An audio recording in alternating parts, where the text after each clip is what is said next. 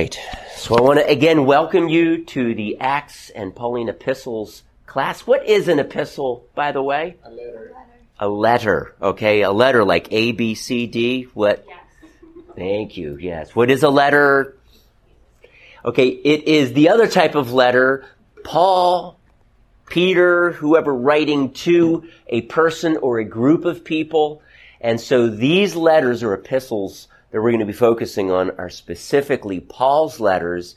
And the reason for that is because Paul, the focus on Paul's ministry is so huge. Okay. And when we get to the question, why did Luke even write Acts? That's going to become important. Okay? Because he does focus on Paul rather than Peter. Um, at least the latter part of Peter's ministry. Um, and he doesn't focus on other apostles much. All right, here's what I'm going to. I'm going to open in prayer, and then we're going to get right into the book. Father, I want to thank you for this privilege of looking into your word. It's exciting to be able to study your word because we believe that your word isn't just a bunch of facts and history, but it is spoken in a way that teaches and by your spirit transforms our life. So, Father, even though we may focus on on facts and uh, and such, I ask you, God, that you would make this class very practical. And I pray that your spirit would speak to us and, and that you would take these truths that we're going to learn and embed them and impart them to our hearts and impart life as well. Because your truth sets people free. So speak life to us, Lord God, through our time together in class. In Jesus' name, amen. Well, go ahead and turn to Acts chapter 1, if you will.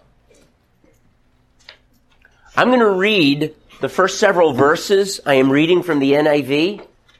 So if you would follow along with me, that would be most excellent. In my former book, Theophilus, I wrote about all that Jesus began to do and teach until the day he was taken up to heaven after giving instructions through the Holy Spirit to the apostles he had chosen. After his suffering, he showed himself to these men and gave many convincing proofs that he was alive. He appeared to them over a period of 40 days and spoke about the kingdom of God. On one occasion, while he was eating with them, he gave them this command. Do not, ha- do not leave Jerusalem, but wait for the gift of my, but wait for the gift my father promised, which you have heard me speak about. For John baptized with water, but in a few days you will be baptized with the Holy Spirit. So when they had met together, they asked him, Lord, are you at this time going to restore the kingdom to Israel. And I want you to underline that word too, please. Are you going to restore the kingdom to Israel? He said to them, It is not for you to know the times or the or dates the Father has set by his own authority, but you will receive power when the Holy Spirit comes on you, and you will be my witnesses in Jerusalem and in all Judea and Samaria and to the ends of the earth. After this, excuse me, after he said this, he was taken up before their eyes, and a cloud hid him from their sight. Um, we will not be reading a a whole lot of the book of Acts, um, only because I am assuming that you will be reading it. Um, and, and same with the other epistles. We're just not going to have time to read the entire epistle uh, of Paul when we when I teach it. But we are going to be reading sections of them. So for that reason, it's going to be really important that you will have read Acts by today, and if not by next week, those passages concerning the uh, the outpouring of the Spirit, those chapters I gave you, just read those beforehand because that will allow me to not have to read those entire passages because that will end up taking a lot of time. But we are going to be looking at those passages. And today we're going to begin by looking at the very beginning. And the first question that I have for you is who in the world is Theophilus? Any clue? Any clue who Theophilus is? Someone Roman or Greek, maybe? Okay. Any idea why you would suggest that? Phyllis? I'm sorry? Phyllis? And Theo? Okay. And his whole name? All right. So what does theos and philos, theophilos mean? Any idea? Any thoughts? Go ahead. I ahead. mean, theology is the study of God. Okay. So Theo means God. Okay. Theos means God. And philosophy is like thinking, right? Well, sophos is wisdom. Philosophy is love of wisdom. So So, love of God. Love of God, or lover of God. So Theophilus means lover of God. We don't know if this is his actual um, name or if this is a, a, a name that was just given to him. We would say a nickname. Um, he, he is addressed differently in the book or the gospel according to Luke. Does anyone remember how he is addressed? Most excellent Theophilus. Most excellent Theophilus. Now that gives us a clue as far as who Luke is writing to. The gospel according to Luke is the first installment or letter to Theophilus. This is the second. The gospel was about who? Jesus. Jesus, all that he said and did. And then this is about the apostles, the acts of the apostles.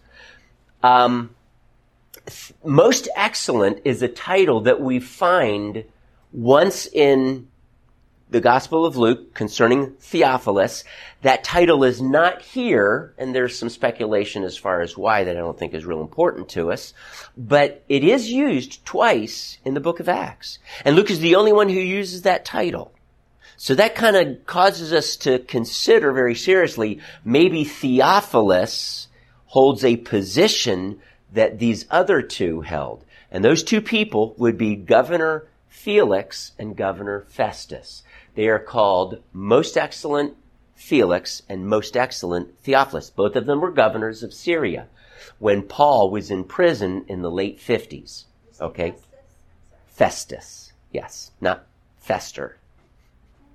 You know, like Uncle Festus? Or is that Uncle Fester? Anyway, the idea is that Theophilus may indeed be a Roman governor.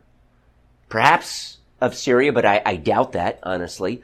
Um, because when we come to a date that the book of Acts is written, I think we're going to discover that that would not be, it certainly wouldn't be his real name, but maybe a pen name. I would suggest that it is the governor of some other territory. All right. Um, again, we see this continuity between the gospel according to Luke and the book of Acts. And so my next question then is, how do we know that Luke wrote the book of Acts? Does anyone want to throw out some thoughts on that? How do we know that the book of Luke, excuse me, that the book of Acts was written by Luke? Rose, you want to give it a I shot? I guess it's an assumption, but he says, in my first book Okay. to you, and the book of Luke was addressed to him. And then Okay. he talks about how his first book was about um, Jesus, what he did and taught until the day he was taken up to heaven, which was what the book of Luke was about. So maybe that's technically an assumption, but I think it's a safe one. And then there's also times where the author of Acts will say we about a situation and Okay. mention everyone else that's there except for Luke. So Say that last part again, except for. Just say that last part again. Will be saying we, and he'll Right. talk about the people that are there, Okay. but not mention himself. Okay. So then you And we're going to discover, because we are going to read some of these we passages, we're going to discover that it couldn't be Timothy, it couldn't be Silas, and that because he uses we, he was a traveling companion of Paul's. And it, and you can just go through all the traveling companions of Paul, and it couldn't be any of them. Um, but we don't see Luke's name in it. And so we do know from the epistles that Paul knew Luke. Okay? because he includes his name, like um, I, I believe it's at the end of Colossians chapter four.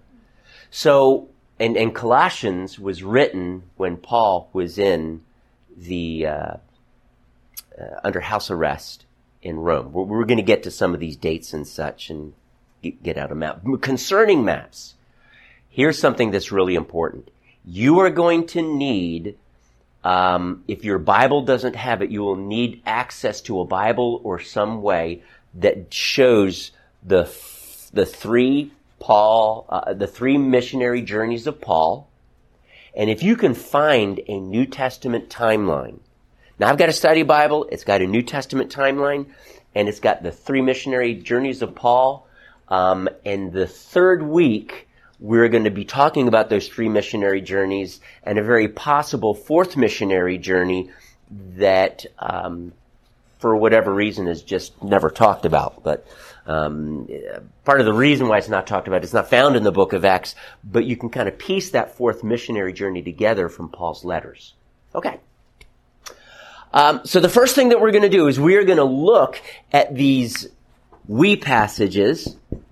Um, let, let me also note that even though we are using as proof that this is the author's second letter to Theophilus, and we find evidence, of course, in Luke 1, 1 through 4, that that was the first letter, and it's got Luke's name attached to it. But here's our problem.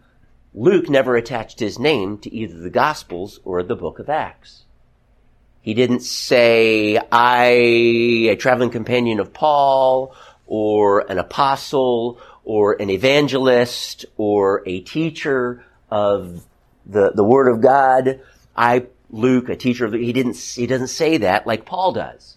And like the other authors, except Hebrews, uh, of Scripture writes, New Testament write. None of the Gospels have any of Matthew, Mark, Luke, or John's names on them.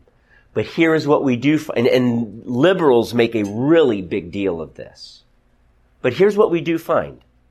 That from the very beginning, their names were attached by the church to these Gospels, and no other name, no other names are attached to those Gospels. Luke is the only one throughout church history that is even suggested to have written that gospel according to Luke. He's the only one. That is very strong evidence for the fact that he did. Not conclusive, but it's very good.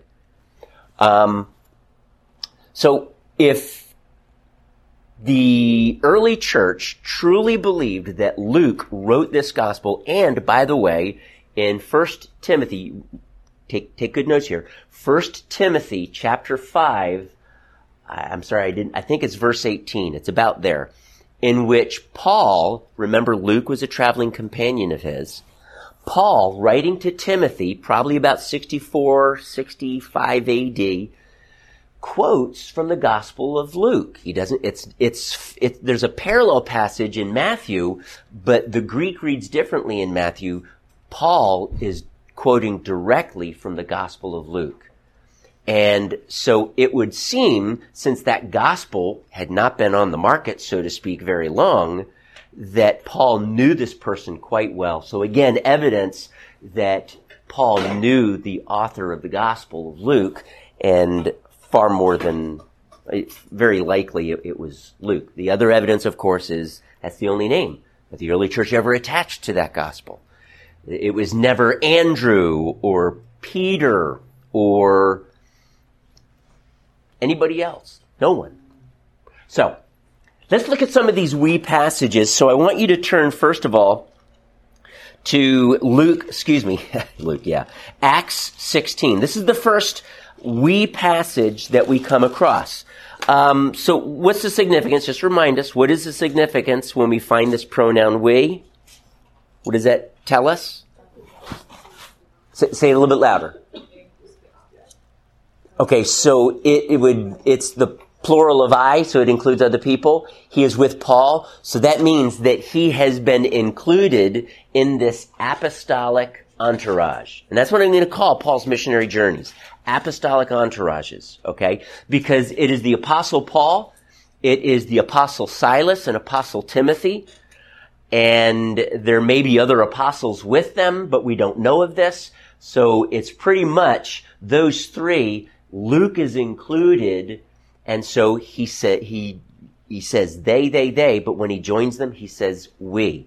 We find this example in Luke chapter, excuse me, I keep saying that, forgive me, Acts chapter 16.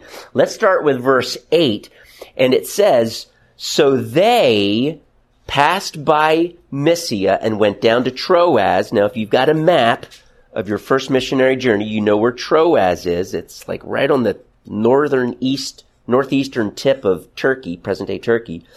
or Asia Minor. So they passed by Mysia and went down to Troas. During the night, Paul had a vision of a man of Macedonia standing and begging him, come over to Macedonia and help us.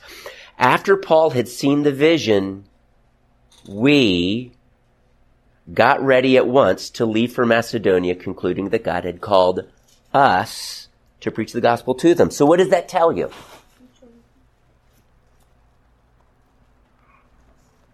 Where did they pick up Luke? In Troas. So Luke is hanging out in Troas. He is a believer. And, and, and at this point, I would venture to say a very strong believer. We are probably looking at about 50, 49, 50 AD.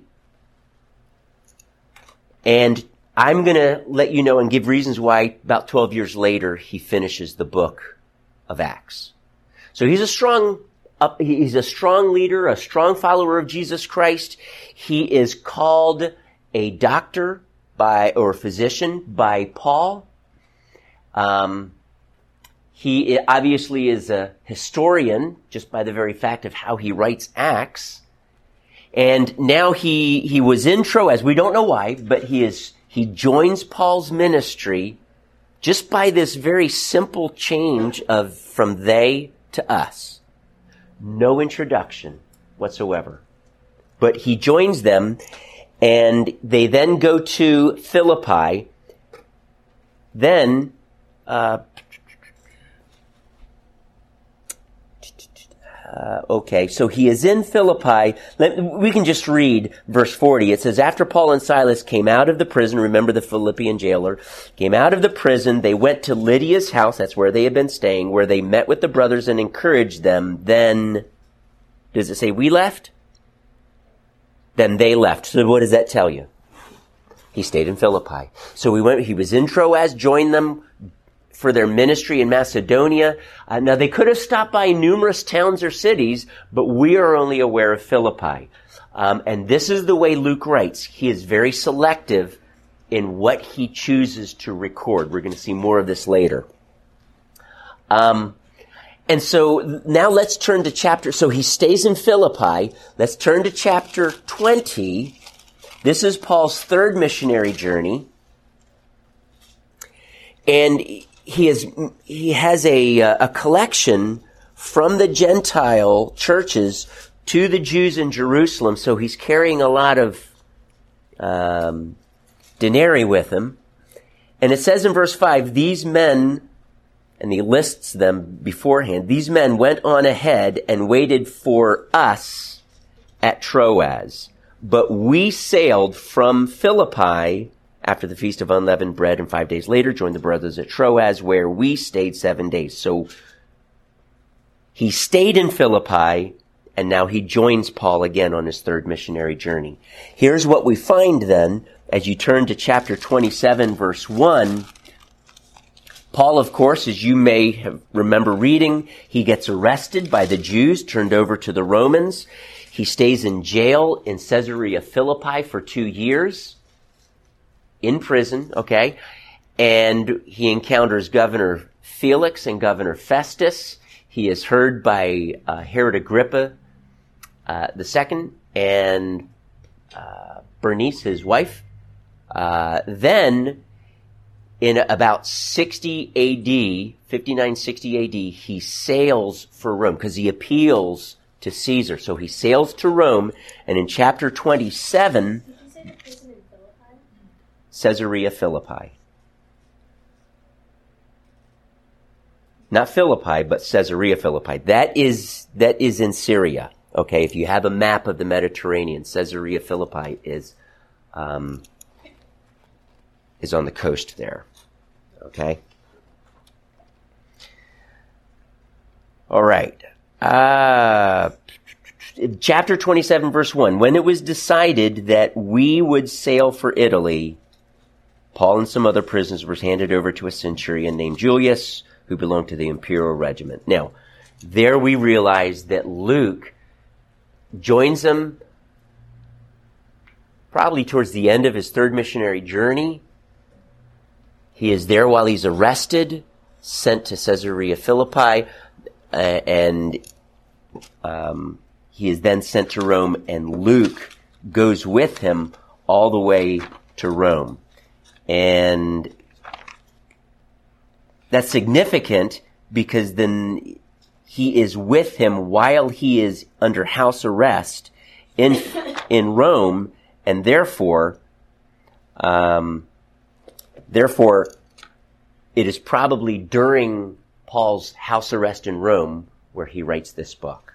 We're going to get to that in just a little bit. Um, but there are some who have suggested the authorship was was a pseudonym. Now, a pseudonym. Excuse me. Just let me just write this up. A a pseudonym. Pseudo meaning false, nym meaning name, so a false name. And some decades ago, they truly, and for quite a while, they truly, liberals believed that most of the Gospels and especially Acts was written in the second century. That allowed then a lot of time for embellishments of copies of the stories of Jesus. So if the Gospels and the book of Acts were written in the second century, much more likelihood of mistakes and embellishment and legend to have crept into these Gospels. So maybe it started off where they thought Peter saw, thought, Peter thought he saw Jesus rise from the dead, and before you know it, all 12 or all 11 saw Jesus risen from the dead, okay? And so they believed that Jesus truly didn't rise from the dead. That was an embellishment or part of a legend, and it lends itself then to choose a date in the second century. But while a man by false name, while a while a man by the name of Sir William Ramsay in the 20s, 30s, he was a liberal.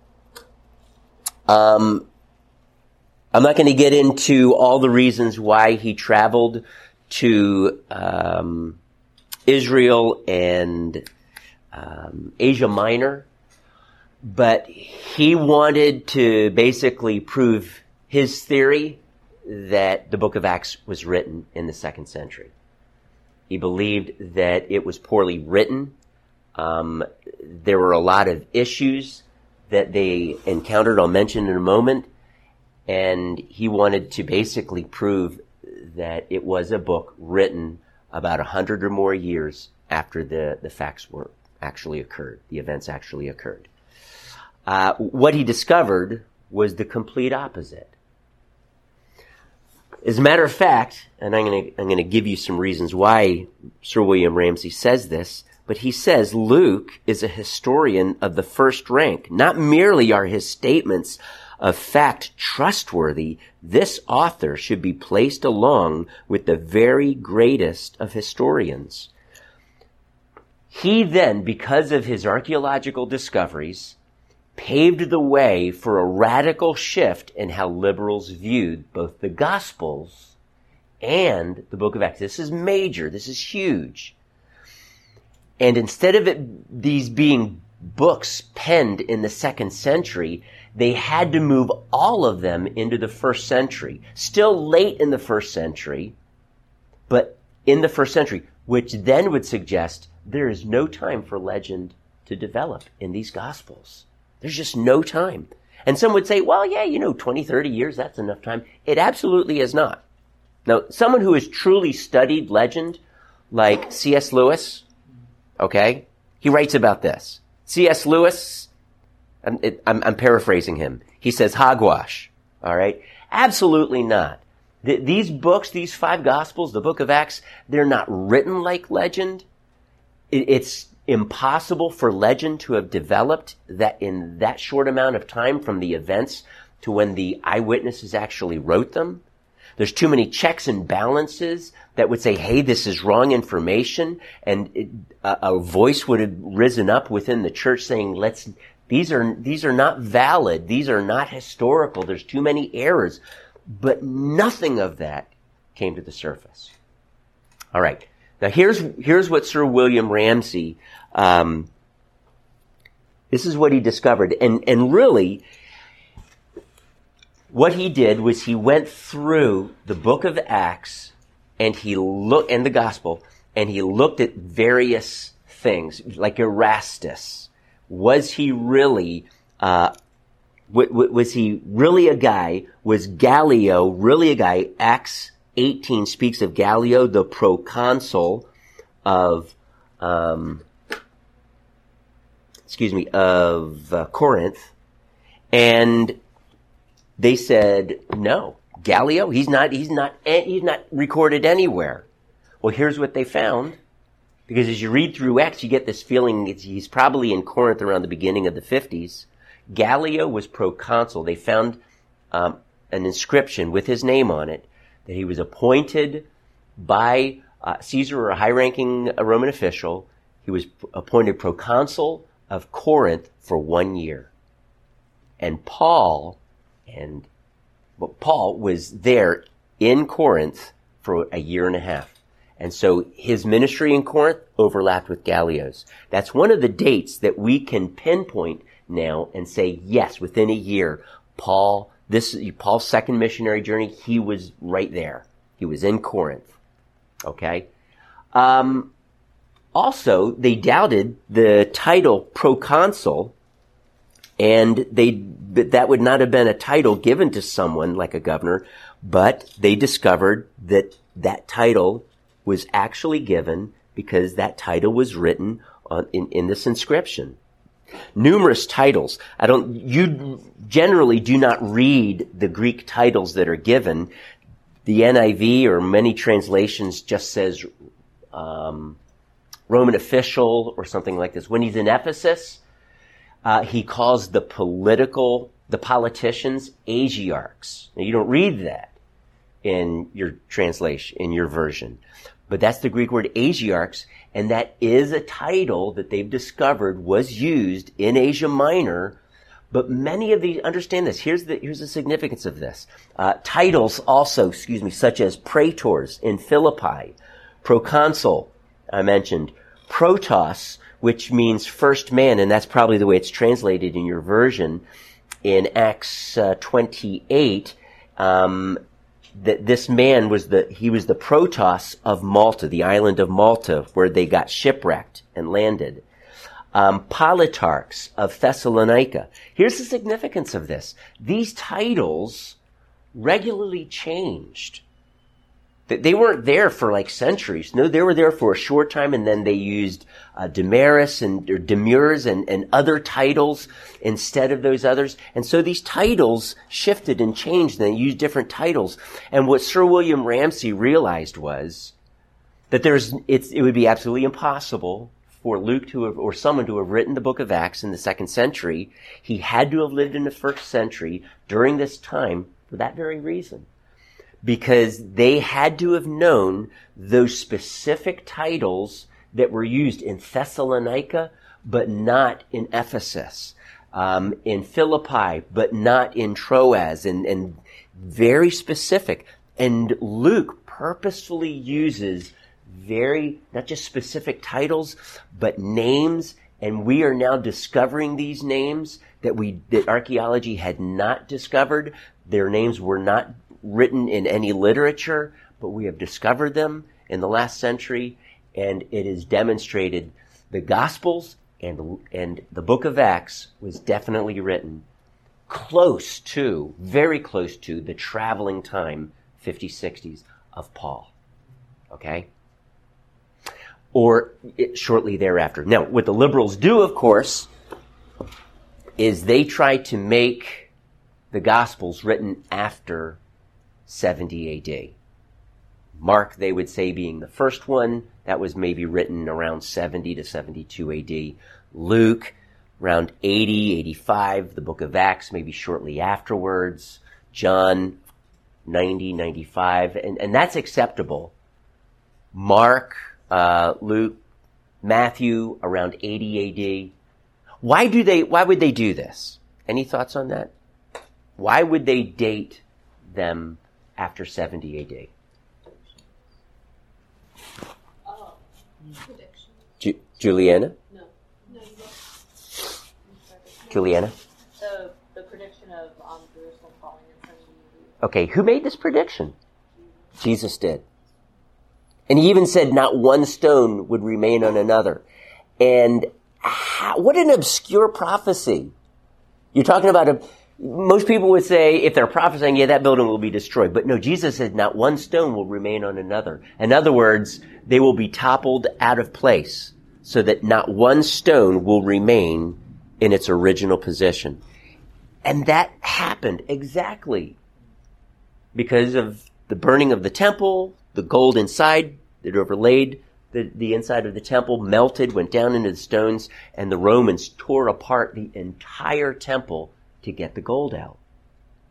So it was such a specific prophecy. Liberals say there's no way a human can know this because they assume Jesus is simply human. He, th- it, these gospels therefore must have seen the destruction of Jerusalem and then included it in Jesus' ministry. But let's now look at when we should date the, the, the book of Acts. Um, the book of Acts concludes with what incident, what event, what story?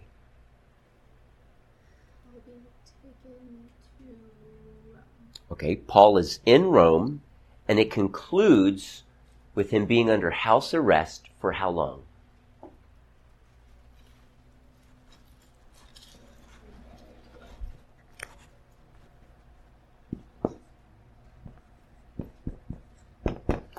Rome, excuse me, Acts 28. He's in Rome under house arrest for two years. And the way he writes it, it's as if that's it. He's now being freed, though it doesn't say it. It's as if he writes it and finishes it right then. Why do I say that he finishes it right then? Here's some things that we need to observe. If Acts were written around 85 AD, the question then comes, why does it stop, stop so abruptly in 62 AD with Paul finally being released from house arrest? What events are you aware of that transpired after that that would be very significant?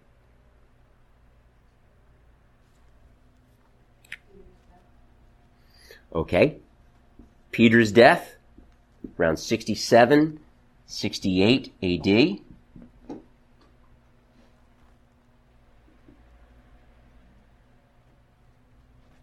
Who's the main person in the book of Acts? Paul. So Paul's death, which was very close in time, around, we would say 66 to 68 AD. I'm going to suggest that Paul had a fourth missionary journey between 62 and 66 AD. And that is not recorded. He records the three missionary journeys, but his letters that were written afterwards, like to Timothy, Titus, and such, they, they talk about places that he was going to go. The, the end of Romans, Paul indicates that he wants to travel to, after he visits Rome, he wants to visit Spain. We then read, um, Uh, I, I believe it's Papias, one of the early church fathers, excuse me, and there was a very strong tradition that Paul indeed had gone to Spain. And so in some of your Bibles, you actually have a fourth missionary journey. There's like eight to ten places that are mentioned that Paul visited. Okay, we don't know for how long, but he, he was supposed to meet Titus, Dalmatian, various places like this. So there's a fourth missionary journey that he had. That's not included here. But his three missionary journeys are why would Luke record three missionary journeys, but not his fourth. Okay? So Paul's fourth missionary journey, I'm going to abbreviate this. Okay. Um, we also have James' death. That happened probably about 62 AD. And I'm going to write this name down. Um, Josephus, actually, Flavius Josephus. Flavius Josephus wrote a book um, about the shortly before the time the temple was destroyed in 70 AD, and then he wrote another one in 90 AD, and he speaks of Jesus in it. He speaks of John the Baptist in it. He speaks of Jesus' brother James being stoned in it, and we can kind of pinpoint around 62 AD that James was martyred. That's not included as well. Okay, and these are significant men. James is talked about in chapter 15 and chapter 20 in the book of Acts. So it's not like he's just some guy that Luke has no concern about. Peter's death, Peter, we start off the book of Acts, the first uh, 10, 11 chapters talking, 12 chapters talking about Peter. He's like one of the main characters there. So why wouldn't he want to talk about Peter's death? He doesn't talk about Paul's death. Um, none of these significant things, Paul's missionary journeys, and none of this is recorded. But it actually stops very abruptly, almost as if he wanted to write more, but very abruptly at the end of his imprisonment in Rome. Okay? After being there for two years, 60 to 62 AD. Question? Oh, just the 60 to 62. So Yeah. That's when we're saying it was written. Yes, and and so then if the book of I would say 62 AD by the book excuse me the gospel according to Luke then was written before it and I'm going to suggest to you that it was more than likely written when Paul was in prison in Caesarea Philippi. Now the reason why I say that is because Luke had access to um, to the uh, the apostles in Jerusalem before he went off to Rome. Um, he was remember in the we passages he was in Troas, then he stayed in Philippi. It's possible that he left Philippi and went to Jerusalem to do his research, but it's more than likely while Paul is in prison in Caesarea Philippi, just north of, of Israel or, or Jerusalem, that he is he went, he traveled to Jerusalem and he investigated about the life of Christ. And that is what Luke 1, 1 through 4 tells us. There are other documents out there about the life of Christ. He has made a thorough research of this from eyewitnesses and he has compiled an orderly account of this and Theophilus, most excellent Theophilus, here it is. Okay. So the gospel was very likely written when Luke had access to research and investigate and interview all of those people to write the gospel. And now, uh, when, when Luke, excuse me, when Paul is in Rome to be able to have written the book of Acts. Okay? And I would also suggest that while he was in um, arrest in Caesarea, Paul was in arrest in Caesarea Philippi, that he also spo- spoke with the apostles like Peter, and that's how he was able to write the first 12 chapters of Acts.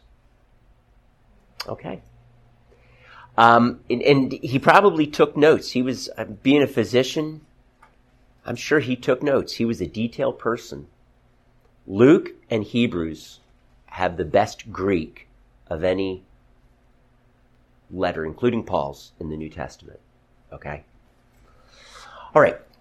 Um, let me check the time here. Now, I'm going to skip that. Okay. I was going to talk about three different dates and you can at least write this down because we want, I wanted to also look at, or at and establish the proximate date of Jesus' crucifixion. And I'm going to throw out the date 30 AD, and there's reasons for that. And I'm going to give you these three verses, Matthew 2.15, that suggests, Josephus says that King Herod the Great died in 4 BC. and that Jesus was born just before that. We don't know how long, but he was born before that. Okay? Could have been up to two years before that. We don't know for sure. Um, Jesus was about 30 when he started his ministry. So if he was born in 4 BC, early part of 4 BC, then he would, he would be about 30 in 27 AD. Luke 3, 1 and 23 says in the 15th year of Tiberius, Caesar, Tiberius Caesar, um, who began to reign in 14 AD, in his 15th year, he, um, John the Baptist ministry started. And Jesus is about six months or so after that. We, we don't know exactly. Um, and then that would suggest and, and I'm just going to throw this out to you. According to the regnal dating in Syria, that would probably put it not at 28, but 27 because of when he was, Tiberius in August or September was made king. And then the regnal year would start about a month or so later. So at the end of 27. Um, and then John 2:20 they, Jesus is saying, destroy this temple and I'll rebuild it in three, uh, uh, I will raise it in three days. And he was referring to his body, but they thought he, they meant the literal temple. And their response was, dude, what are you talking about? We have been building this temple for 46 years. Josephus tells us they started it around 20 or 19 BC. If we go at the 19 BC date, and just remember there's no such thing as 0 BC or 0 AD history goes from 1 AD to 1 BC, so skip that year, it puts it in 27 AD. So most scholars would say Jesus' ministry started about 27 AD, meaning he was about 30, and very possible then, if we assume that John in Jesus' ministry, um, when he speaks of three Passover feasts in that book, that that would then mean Jesus' ministry was a minimum of three years. Okay. So Jesus' ministry, as you do the math, it was probably about three and a half years, and Jesus then dying at 30 AD. This then means the Pentecost following Jesus' death, which was 50 days later after Passover, um, that in 30 AD, that's when the church was born. 30 AD. Paul, there's some other dates we can kind of piece together that I'm not going to do right now, but Paul then if you look at Galatians 1 and 2, we get this idea he was in, he got converted, and I'm going to suggest 32 AD, three years in the Arabian desert, um, and then evangelizing, being taught by Christ himself. We don't know all that went on, but three years there, and then 14 years later went to Jerusalem for the Jerusalem Council. Okay, so that would be 17 years. The Jerusalem Council was about 40 849 AD. And so that would then put Paul's conversion around 32 AD. Okay, if you followed all that, wonderful. Um,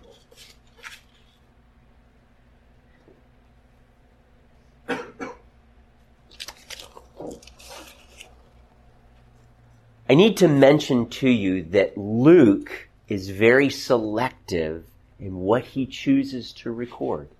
He could have, because he was an interviewer, a detailed guy. Um, and in these interviews, he could have interviewed Andrew. He could have interviewed other apostles. He could have written about them, but he focused for the most part on Peter.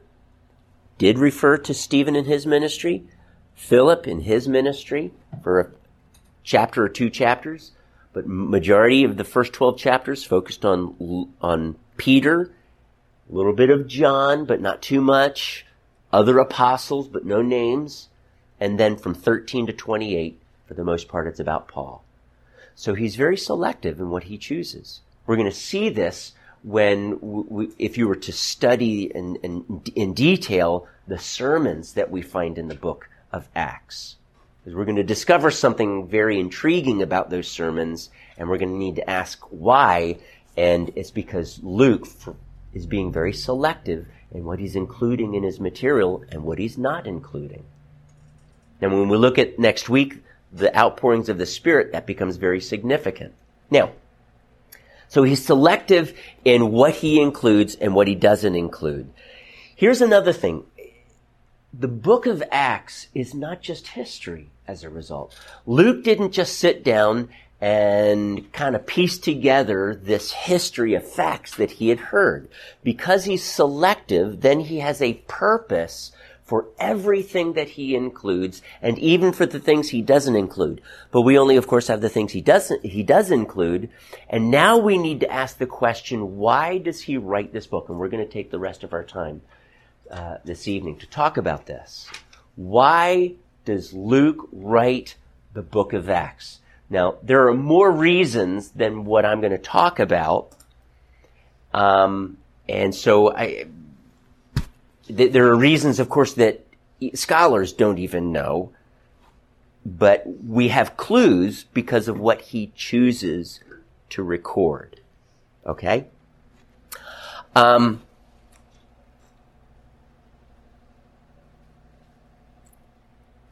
before I begin with number one, and to do that, I want you to turn to Acts chapter one.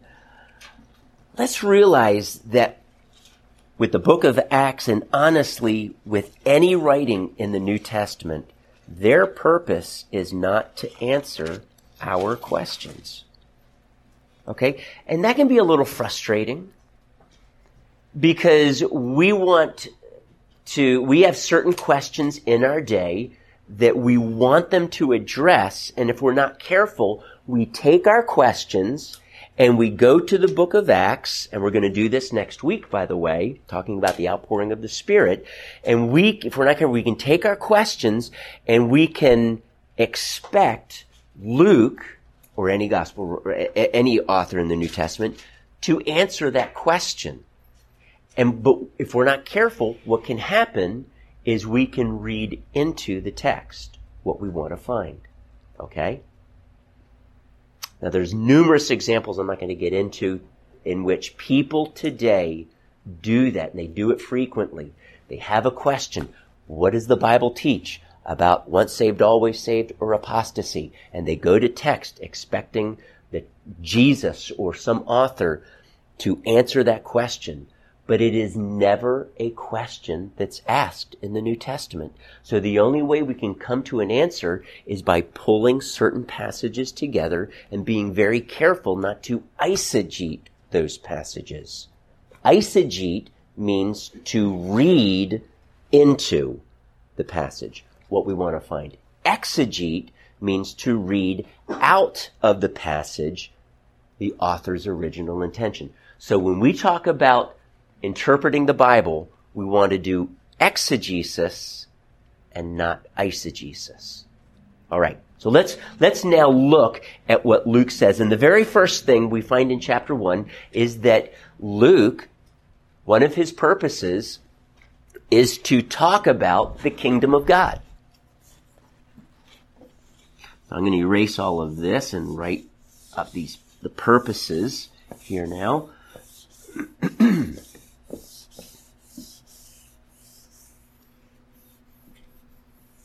Okay.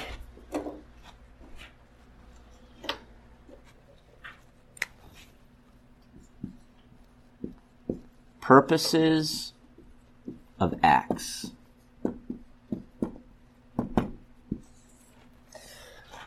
Number one, the kingdom of God. Where in that first chapter do you read any mention of the kingdom of God? Okay. And how long does he teach them about the kingdom of God?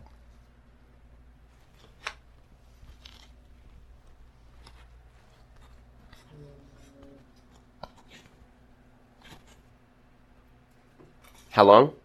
It says it in that the first several verses there. For 40 days. So from the time he was raised from the dead that Sunday, first day of the week, 40 days, he teaches about the kingdom of God. That's his focus. He gives them many convincing proofs during that 40 days that he is, that he was truly bodily raised from the dead. And that then leaves how many days before Pentecost? Anybody remember? 10 days. Very good. Pentecost was 50 days after Passover. So about nine, maybe 10 days. depending on how you count those days. Okay? so, 40 days teaching about the kingdom of God. What does he include? What subject does he include when he is talking about the kingdom of God? Big subject. Major subject in the book of Acts. The Holy Spirit. He reminds them, hey guys, do you remember back in the early days of my ministry, I told you, or, or John the Baptist told you, that one coming after him, whose the thongs of whose sandals he could not untie or, or tie, that he says, though I may baptize with water, this man will baptize with the Holy Spirit. Okay? And Luke records that in his gospel, so Theophilus rem- remembers it and can refer to it. Now, as soon as they mention the Holy Spirit, they ask a question. What is that question? I had to, I had you underline a specific word in that question when I first read it. What is the question? Just read it out loud, somebody. Are you now going to restore the kingdom to Israel? Lord, are you at this time going to restore the kingdom to Israel? He, they do not say the kingdom of Israel. That is very, very important. Jesus has been talking about the kingdom of God, not the kingdom of Israel. The kingdom of Israel is Old Testament. It had a monarchy, had a priesthood. That is not the subject. It's the kingdom of God. And now they're asking, are you going to restore the kingdom to Israel? Now, why do they ask this question? Two reasons. Number one, and we don't have time to do this, though this, th- this is a very fascinating topic. But in Ezekiel 36, for example, um, Joel, end of Joel 2, uh, the very beginning of Joel 3, talking about the restoration of the fortunes to Israel. End of Joel 2, we actually have recorded in Acts chapter 2, that was the text that Peter preached from, okay, in the last days. Uh, we'll get to that next week. Um, Joel talks about the outpouring of the Holy Spirit, and he says basically when that will happen, and I'm paraphrasing here, I will restore the fortunes of Israel. Now, if you take that phrase, fortunes of Israel, Moses was the first one to talk about it. It's talked about frequently throughout the Old Testament, especially in the prophets. And it does not mean a literal restoration of land to Israel and an establishment of the temple and an establishment of the monarchy in Israel. But it is this messianic age that is the kingdom of God and then culminates, Romans 11 tells us, whereas so many Gentiles towards the end of the age are coming in, Israel getting jealous, and he says, and all Israel will be saved. The culmination is at the end of the age, or close to it, is that all Israel will be saved, and we have the complete restoration of Israel. Okay? Included with the Gentiles, okay? But Israel is a very, is very much a part of that. But he is not talking about the kingdom of Israel. Now, if you were to look, and I'm going to give you these two verses here. Um, okay, here we go. Uh, Luke chapter 20, verse 16. Matthew chapter 21, verse 43. Again, Luke 20, 16. Matthew 21, 43. And it is the parable of the tenants this parable really ticks off the religious leaders because in it, Jesus, he, he implies it in Luke and clearly mentions it in Matthew that the kingdom will be taken away from the Jews and given to other people. The kingdom has been taken away from the Jews. It's been taken away from Israel. They are no longer God's chosen people. They are no longer God's special possession. We looked at 1 Peter chapter 2 this past Sunday. Who is God's very special possession now? The church. Jews and Gentiles. The church. We are sojourners on this earth. We are now a holy nation. Those passages in, in, from Exodus 19 that were given to Israel now belong to the church, the people of God, and not Israel anymore. They are um, they they are that vine, that branch rather, that has been cut off, and only can be included when they believe in Jesus. And so this concept of the kingdom of God being restored does talk or refer to kingdom of God being restored to Israel does eventually refer to not just the messianic age, but all Israel being saved. And Jesus is saying, dates and times you don't need to know about this. You don't need to know about when all Israel is getting saved. You're not going to need to know about that. Instead, for right now, the inauguration of this kingdom, that's what I'm going to talk to you about. And that's the Holy Spirit. So the Holy Spirit was in Joel 2, Ezekiel 36, I'm going to put my Holy Spirit in you and he will lead you to obey my law. Um, the Holy Spirit is significant in Ezekiel 36 and 37, the valley of dry bones, coming to life. Speak prophetically, breathe on them. And this, the, the Spirit of God comes into them and they become an army. All right. This is the Holy Spirit. So uh, so much more that could be touched on that I'm not, but the Spirit is significant with regard to the kingdom of God and with regard to the restoration of the fortunes of Israel. So they're thinking, you know, Israel is once once again going to uh, become very much a focus in the kingdom of God, but that will be towards the end of the age when the full number of Gentiles has come in. And Jesus says, I don't want you to worry about that. Don't set your eyes on that. I want you to set your eyes right now on the Holy Spirit. So as we go through the book of Acts, um, it's very interesting that the book of Acts, and I'm going to give you one, two, three, four, five, five six times in which it's mentioned.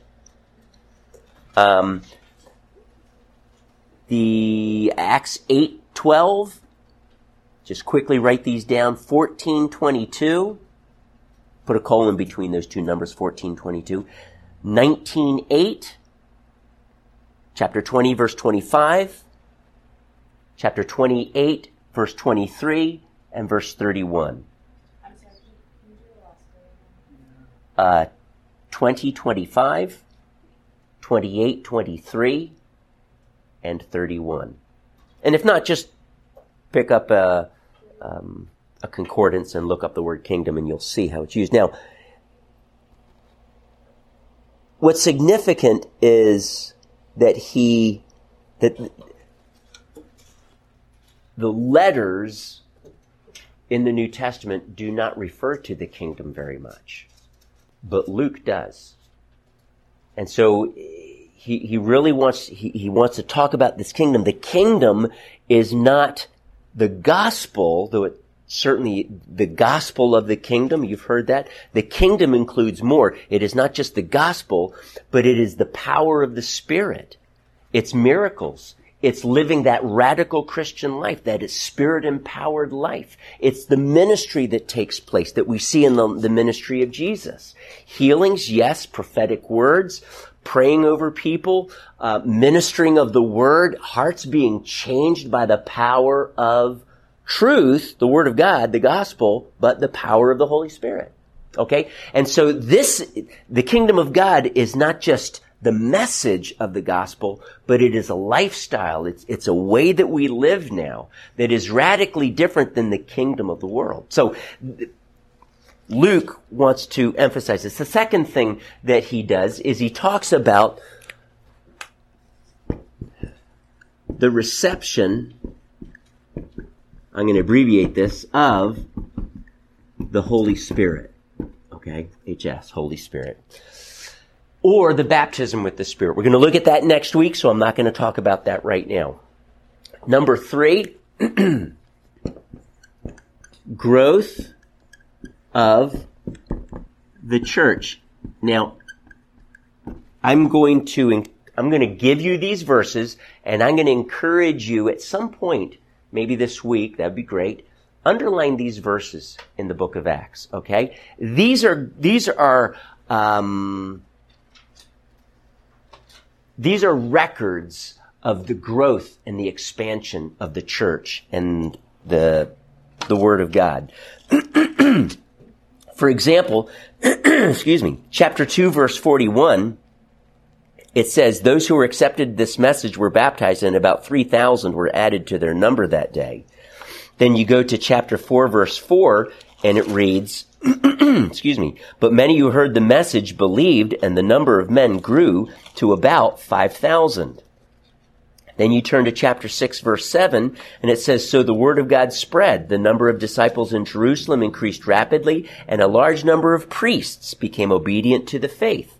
Now I'm not going to read anymore, but I'm just going to give you the addresses. Chapter 9 verse 31, chapter 12 verse 24, chapter 16 verse 5,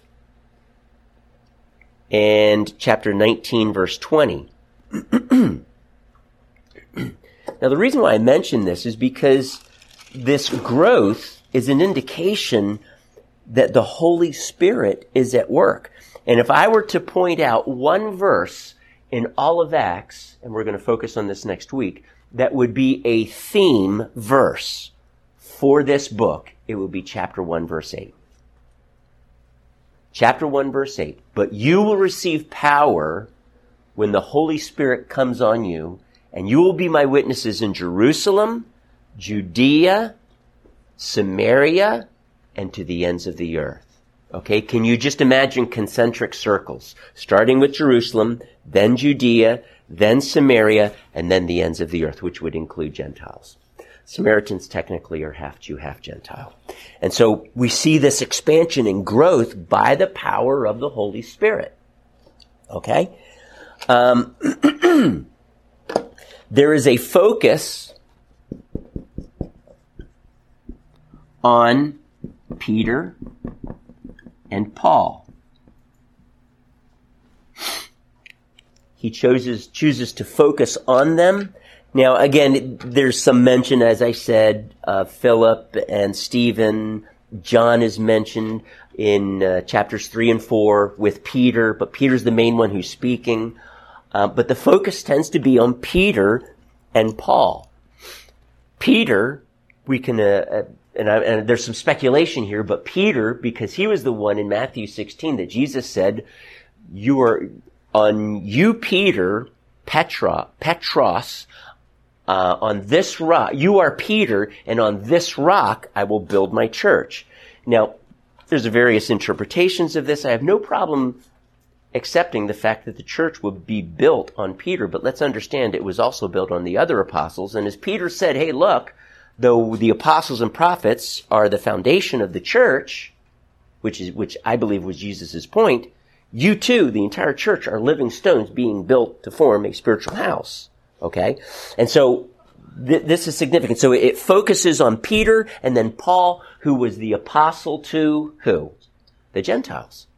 Peter, James and John to the Jews, but the gospel just exploded, erupted when it began to come to the Gentiles.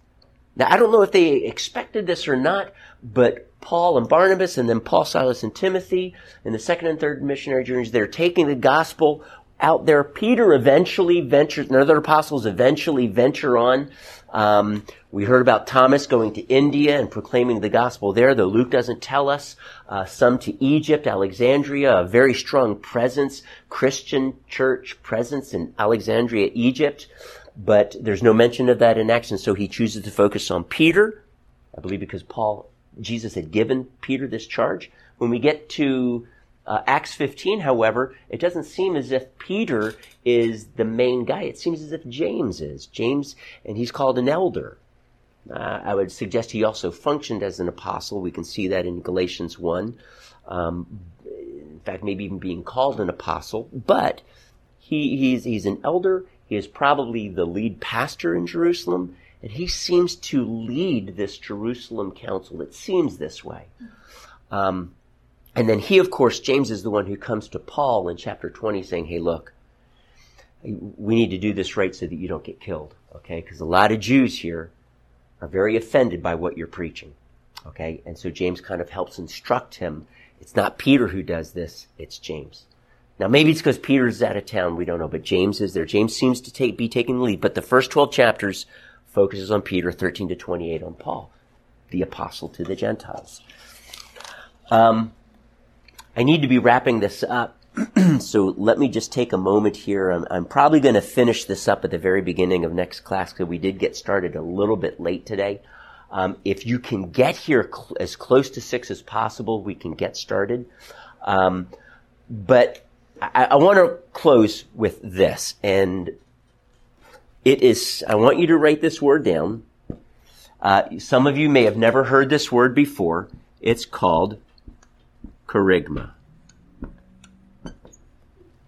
It comes from, yes, a Greek word, kerugma, and it means preaching. Specifically, the preaching of the gospel. And I've got only a few minutes to get into this. Um, but if you were to look at the different sermons, Acts chapter 2, there's a little bit in Acts 8, but that's really not a sermon. Um, the next one would be, a big one would be Acts 10 when he is preaching to Cornelius' household. There's a sermon listed there. There's another one in um, chapter uh, 13 uh, or 14. Um, we, we see certain sermons. There's one in Athens that he gives, but the, these are little sermonettes that Luke records. Now, let's understand, uh, Stephen gave another one in chapter 7, Acts 7. But these obviously are not the entire sermon that the apostles preached, that Paul preached, that Peter preached in Acts 8, uh, 10 to Cornelius. It's, it's, it's a condensed version, a Reader's Digest version, if you will. And Luke chooses to focus on certain things. Let me just list some of these for you he tends, in these sermons, he tends to focus on Jesus' life of preaching and miracles, ministry. And his, we, he, he then chooses, he, he focuses just a little bit, but not very much, and just says it like a historical record. Jesus died, died on a cross, or died on a tree.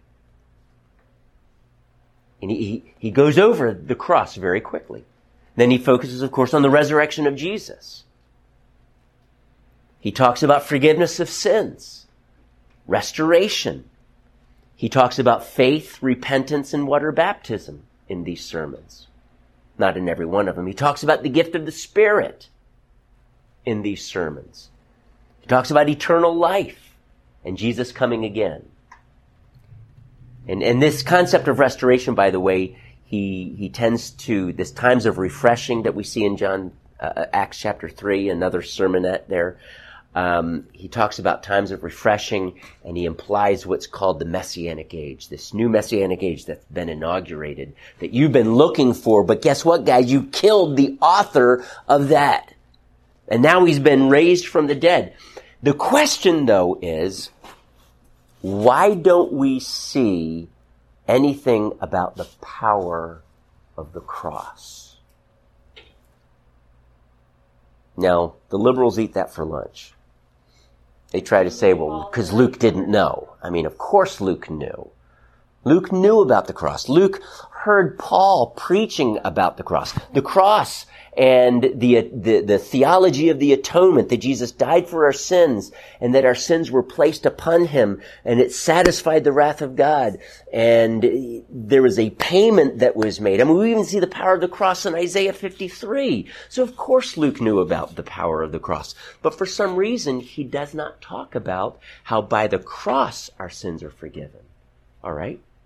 Now, uh, did, did you say something earlier? Oh, I, I just made a comment that he knew Paul had already covered it in Romans. Okay. Well, people have speculated as far as why he doesn't do that. And, and all I can say is if I were to tell you that Jesus died on the cross for your sins, and you have no idea, you are completely theologically uneducated, that would sound so silly to you. He died on the cross for my sin. What? What is that? Why did he have to die on the cross for my sins? Right? And Luke would be obligated to then do exactly what Paul does, at least in part in Galatians or Romans, to talk about the significance and the power of the cross. And, but he, he can't do that.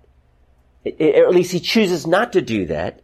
And he leaves it up to Paul or, or uh, Peter, whoever in, in the, the Gospels, excuse me, the, their letters.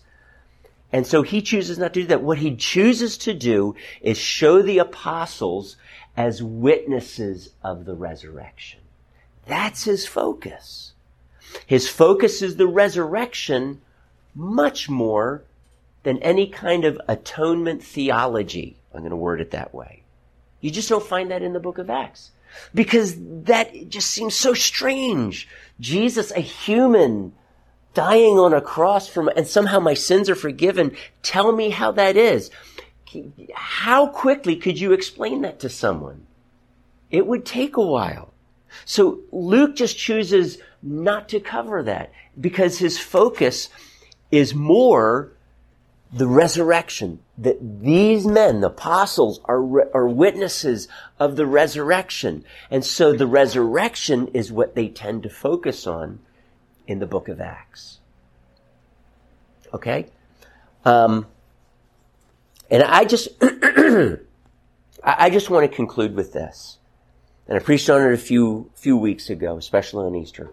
But the resurrection so radically changed these men we see them cowering at the end of all the Gospels. They're hiding in an upper room and they're barely stepping out. Luke tells us just a little bit. Okay, and they went to the temple and worshiped. No witnessing. They're waiting, of course, for the outpouring of the Spirit. Something happened at the end of those Gospels that so radically changed these cowardly men, fearful men, into lion-hearted gospel preachers. Peter standing up and proclaiming the resurrection. And I am sure that by the time he was getting into it, some of the religious leaders there, and he says to the Jews and no doubt the religious leaders, you killed him. He even speaks to the Sanhedrin. You killed this Jesus, Savior. You killed him with the help of the the uh, the Romans. You kill and you, Peter, you're just setting yourself up to be martyred right now. But God spared his life, of course. In one situation, Gamaliel came to the rescue. But the focus is these men witnessed something that so radically changed their life. Some of them are losing their lives. They're being persecuted. Paul is stoned, left for dead. Um, there's persecution everywhere. Why? Because these men have witnessed the resurrection. Paul witnessed the risen Savior telling him, from now on, you will preach me, and I'm going to show you just how much you will have to suffer for my name. Their lives were totally upended, totally transformed by the resurrection. So, Acts, Luke chooses to focus on that. And this is what we call the kerygma. This is what they, this is what he records them preaching. Okay? And this message, as it spread, and we, we you have those verses, how it spread so radically, it upended the Roman Empire. It, it transformed people and it transformed officials. It transformed Theophilus. And that same power is available to us today that we can live. And so I'm going to close in prayer right now. And I'm going to pray that that resurrection will so radically change us and motivate us that we will be like these men. Amen. And so, Father, I just ask you that you would uh, just impart truth to us, that you would speak to us through your word, and that Father, that as we experience uh, Jesus himself, the risen Savior, um, the Father, that we would be so thoroughly convinced and so radically motivated that we would want to tell people, just like the apostles did, just like Philip, just like Stephen did. Stephen died because he proclaimed Jesus. And I just ask you, Lord, that you would so motivate, so fill us with your spirit that we would be witnesses to the ends of the earth. In Jesus' name we pray. Amen.